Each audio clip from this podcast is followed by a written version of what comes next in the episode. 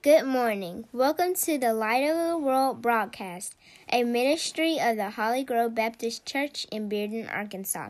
We, we pray that you are encouraged by the Word of God. God loves you, and so do I. We look forward to seeing you soon. Good morning. Today's scripture will come from Psalms 23. The Lord is my shepherd, I shall not want. He maketh me to lie down in green pastures. He leadeth me beside the still waters. He restoreth my soul. He leadeth me in the path of righteousness for his name's sake. Yea, though I walk through the valley of the shadow of death, I will fear no evil, for thou art with me. Thy rod and thy staff, they comfort me. Thou preparest the table before me in the presence of mine enemies. Thou anointest my head with oil, my cup runneth over. Surely goodness and mercy shall follow me all the days of my life, and I will dwell in the house of the Lord forever. Let us pray. Heavenly Father, thank you so much for today. Thank you for allowing us to gather together as a church family to glorify your name. During this pandemic, we pray for healing, peace, and understanding. We ask that you bless everyone in a special way. Thank you for being so, so good to us. We love you. In Jesus' name I pray, amen. Grab the Word of God in your hand. Turn to John chapter 16, verse 33. And it reads, These things I have spoken unto you, that in me you might have peace. In the world you shall have tribulation, but be of good cheer. I have overcome the world. Our thought for today is hang on in there. It would be easy to be pessimistic about life. The economy is up and down. Social services are being cut. Major corporations are falling apart at the seams. Technology is obsoleting many goods overnight. Families are in disarray. The stock market is on a downward spiral. The coronavirus has put people in a state of panic. I've come to suggest that things may get bad and they may even go from bad to worse. But for the believer in Jesus Christ, we can experience something in the midst of our pain and sorrow that the world cannot dare experience. We are special because the world cannot claim this, but believers can. We can experience joy in the midst of any crisis. And this answers a lot of questions that you may have today. How can someone who is terminally ill lay in a hospital bed and saying everything will be all right?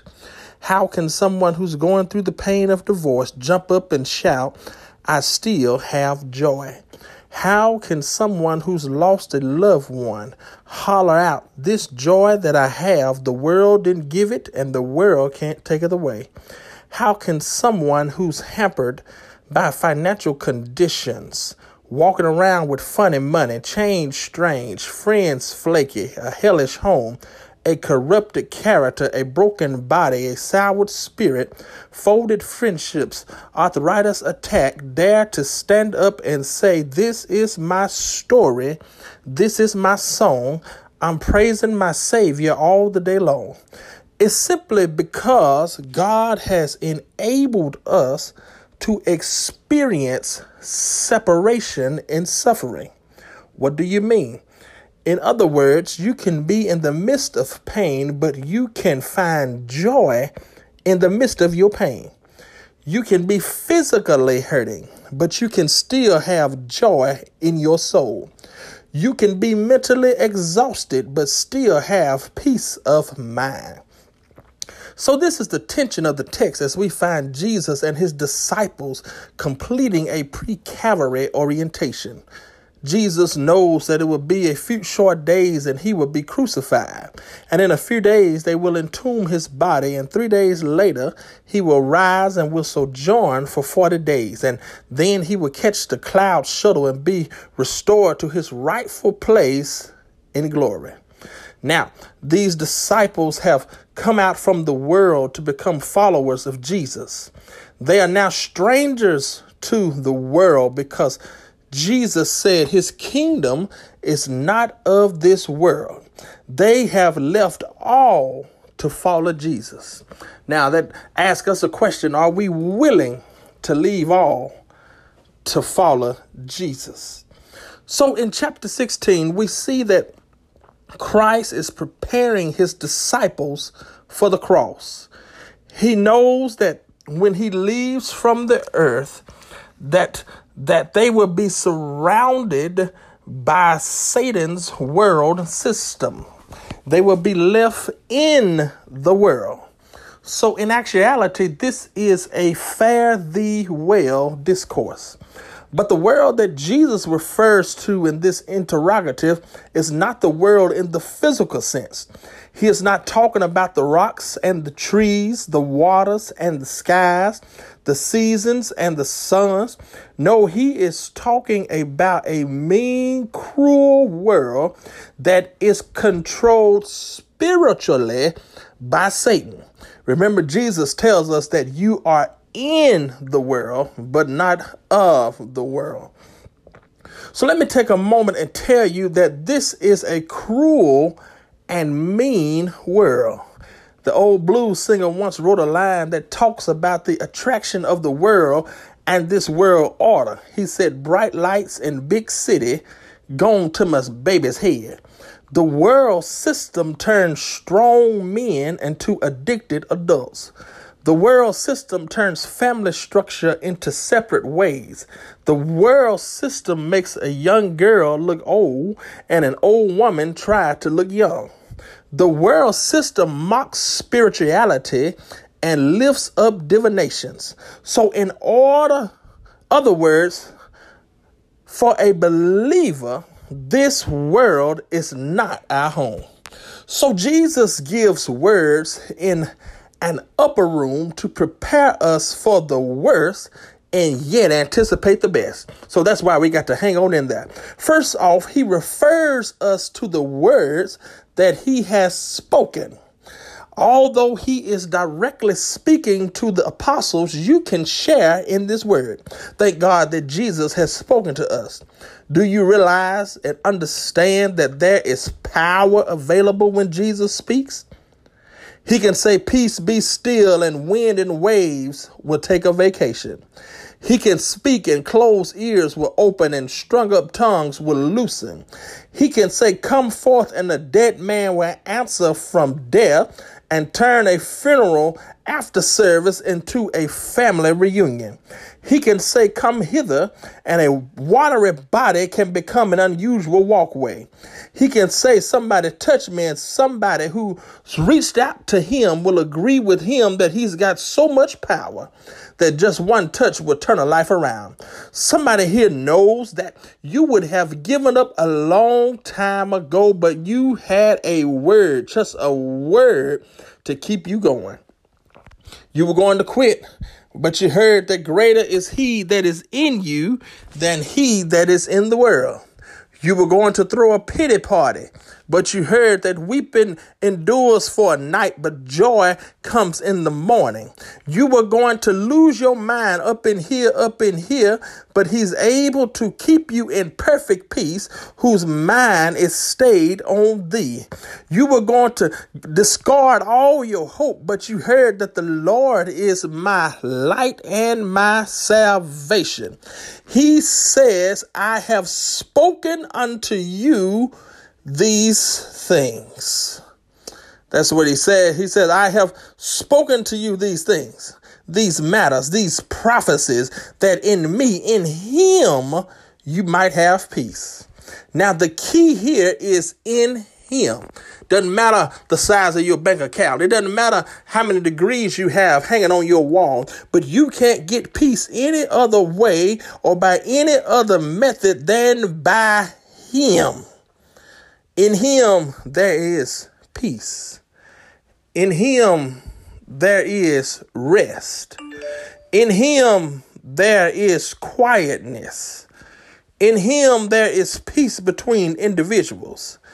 In him there is the experience of the Messiah's peace.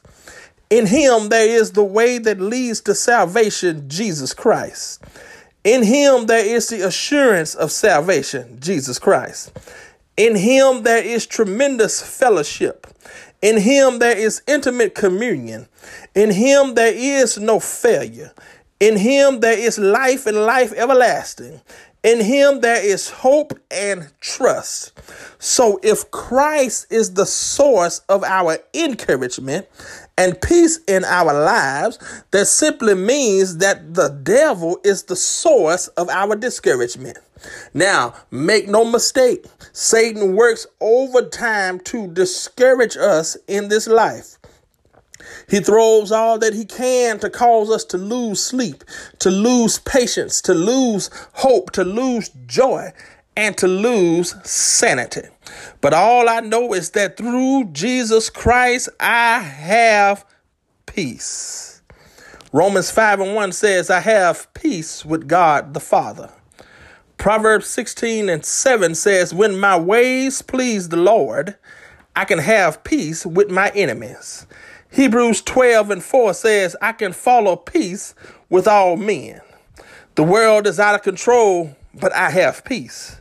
The crime rate is up, but I have peace. Coronavirus is running rapid, but I have peace. There are wars and rumors of wars, but I have peace. I have seen believers go to hell and back, but yet have peace. The great Martin Luther King Jr. was arrested and placed in jail, but he wrote, he said, I have peace. The Apostle Paul is shipwrecked, beaten, ridiculed, tried, tested, and still demonstrates a life of peace. Somebody's husband walked away, and somebody's wife walked away and left them with a house full of kids and rent due, but you still have peace. Somebody is well one day and the doctor says you're sick the next day, but you still have peace. And I'm going through some things right now, got trouble on every hand, storm clouds around me, friendships dissolving, and yet I still have peace. I can't explain it, but I can explain it. I can't tell it, but I can tell it. I have peace because I am in Him. I'm not just around Him or in Him, but I am in Him. And the good news is, the good news is that not only am I in Him, but He is in me. And I have a feeling that I'm not the only one listening to this recording that is in Him. I'm not the only one who found out that without Jesus, there is no peace, but to know Jesus, there is to know peace. The peace that I have moves me to the category of the overcomer. So let me tell you, beloved, that every believer is either an overcomer or is overcome. Jesus says that in the world, in this world, this world that we are in, Jesus says, You shall have or will have tribulation. This is not a might or a maybe or could be. But in Christ, there is peace. But in the world, in our surroundings, we will have tribulation. You will have afflictions. You will have trouble. You will have anguish and persecution. Somebody listening has had pressure all week long. You've got pressure in your family. You've got pressure on your job. You you have pressure in your checkbook. You have pressure in the church, but we live in a pressurized world. Everything is pressurized. And let me tell somebody here that if you have not had any pressure in your life, just keep on living. Pressures will come. But Jesus said that what Satan meant for evil, God meant it for good. And I have discovered when you live in a pressurized world, you get a pressurized testimony. You get a pressurized shout. You get a pressurized dance. And you don't care what others have to say. But when you're in the pressure cooker of life, you know that it was nobody but the Lord that made a way out of no way. See, in the midst of your tribulation. Jesus, he does not say, go ahead and give up. He does not say, well, you did your best and you tried, so go back home and cry. But Jesus says to us, be of good cheer. He says, look, you need to cheer up. He says, you don't have to look sad and cry all the time. He says, you don't have to drop your head all the time. You, you don't have to throw pity parties all the time. He says, cheer up. And he first says, cheer up because of his pardon in Matthew 9, 1 through 8. He then says, cheer up because of his power in Matthew 9, 18 through 22. And then he says, cheer up because of his presence in Matthew 14, 22 through 27. And if you need a reason to cheer up, you are to cheer up because he has pardoned your sins. If you need a reason to cheer up, you ought to cheer up because he has power, power, wonder working power. If you need a reason to cheer up, it is because he will never leave you nor forsake you. Notice that it's written in the present active imperative voice, meaning that you must cheer up and not just today, but every day cheer up. He goes on to say that the reason why you can cheer up is because I have overcome situation. Jesus has already conquered situations. Jesus has already prevailed in situations. Jesus has already got the victory over situations. That sounds like a point to praise his name. I can celebrate because he has overcome some things. He has overcome sickness. He has conquered sickness. He has prevailed over sickness. He has the victory over sickness. He has conquered trouble. He has overcome trouble. He has prevailed over trouble. And he has the victory over trouble. He has overcome hatred. He has conquered hatred. He has prevailed over hatred.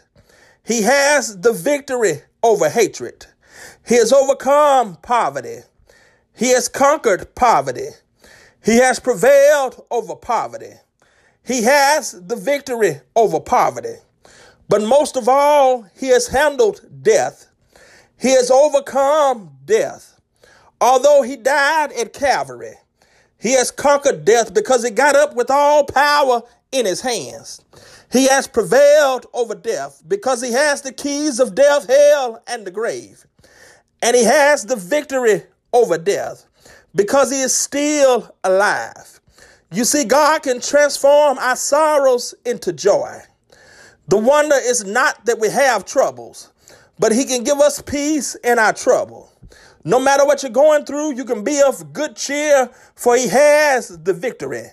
And we have the power of the Holy Ghost power to endure, power to face problems, and the power and ability to celebrate victory.